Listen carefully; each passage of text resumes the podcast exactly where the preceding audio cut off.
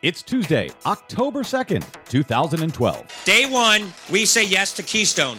Day one.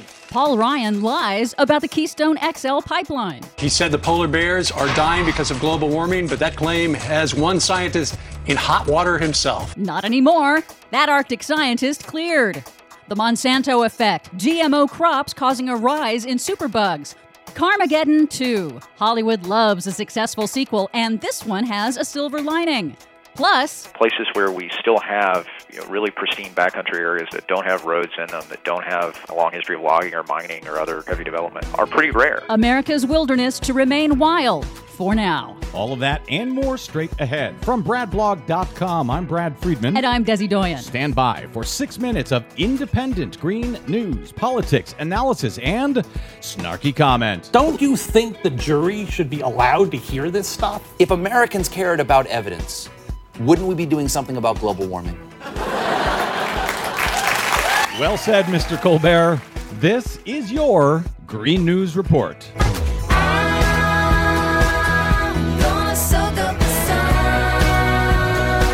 Okay, Desi Doyen, say it ain't so. Paul Ryan out on the stump lying about things? I know he's earning his nickname of Lion Ryan. At a campaign rally in Iowa on Tuesday morning, GOP vice presidential candidate Representative Paul Ryan ignored concerns that a spill from the controversial proposed Keystone XL pipeline would contaminate the Midwest's rivers and drinking water aquifers. He also, well, he lied to Iowans about where that dirty tar sands oil will actually be sold. And I guarantee you, on day one, Keystone Pipeline is approved. We tell we pick up the phone, call the Canadians, and say, send it here, don't send it to China.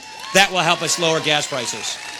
Okay, let's just say there's two things wrong with that. Canada already sells all of its tar sands oil to us using a pipeline that stops in Oklahoma. They want to build the Keystone XL pipeline so that they can ship that tar sands oil to China. And every analysis since then has shown the Keystone XL pipeline will actually raise retail gas prices, especially in the Midwest. Two other points I'd like to add here. One, it was in fact Nebraska Republicans which put the kibosh on the Keystone XL pipeline for the moment. They didn't want it contaminating their drinking water, and they've required that the EPA therefore do a new environmental impact study. So, as much as Paul Ryan may want to come to office on day one and approve the Keystone XL pipeline, it still must be approved by the EPA before the executive branch can give it the okay by law, if I'm not mistaken. Yet another scientist cleared of all wrongdoing. Last July, the right wing media jumped on an internal Interior Department investigation of an Arctic scientist. Here's Steve Doocy of Fox News. Charles Monnett,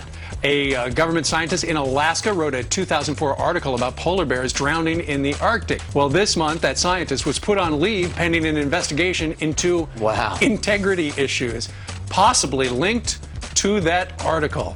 We'll keep you posted. Except Fox News has not reported that the Arctic scientist, Charles Monnett, has been officially cleared of all allegations of scientific misconduct after a two year investigation. Monnett did receive a reprimand, however, for leaking emails that revealed the Bush administration's suppression of scientific evidence of the dangers of offshore drilling in the Arctic. And yet Fox didn't keep us posted? That no, they cleared? didn't. I, I, I'm shocked. I don't know what to say. Oh, the irony U.S. farmers are using more pesticides than ever now and using more dangerous pesticides pesticides than ever because genetically modified crops have led to a rise in pesticide resistant superbugs and superweeds. According to a new study from Washington State University, in just 15 years, biotech giant Monsanto's patented GMO crops have caused a rise in at least 20 species of insects and weeds that are now resistant to Monsanto's own Roundup pesticide. Wait, the pesticides themselves have caused an increase in bugs? Yes, they have. And crop scientists actually predicted this. And now farmers are being forced to revert to even higher quantities of older, even more dangerous pesticides. Oh, you and your scientific gobbledygook.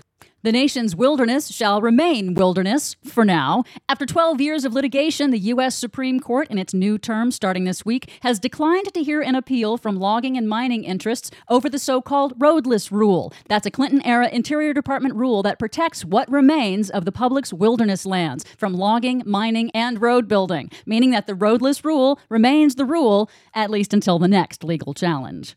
Speaking of roads, a silver lining to Carmageddon 2 in Los Angeles. The second full closure of one of the nation's busiest freeways this past weekend for an improvement project was nicknamed Carmageddon because it was expected to cause epic traffic jams. But LA residents proved not only can they successfully cut back on road travel, but also a new UCLA study shows that last year's Carmageddon actually cleared the air. Air quality in the area over that weekend improved 75%. I say let's make every weekend Carmageddon here in LA. That would work for me. For all of those stories and the ones we couldn't get to today, please check out our website at greennews.bradblog.com.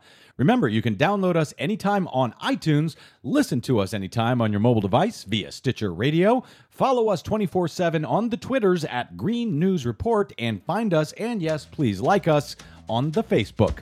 From bradblog.com, I'm Brad Friedman. And I'm Desi Doyen. And this has been your Green News Report.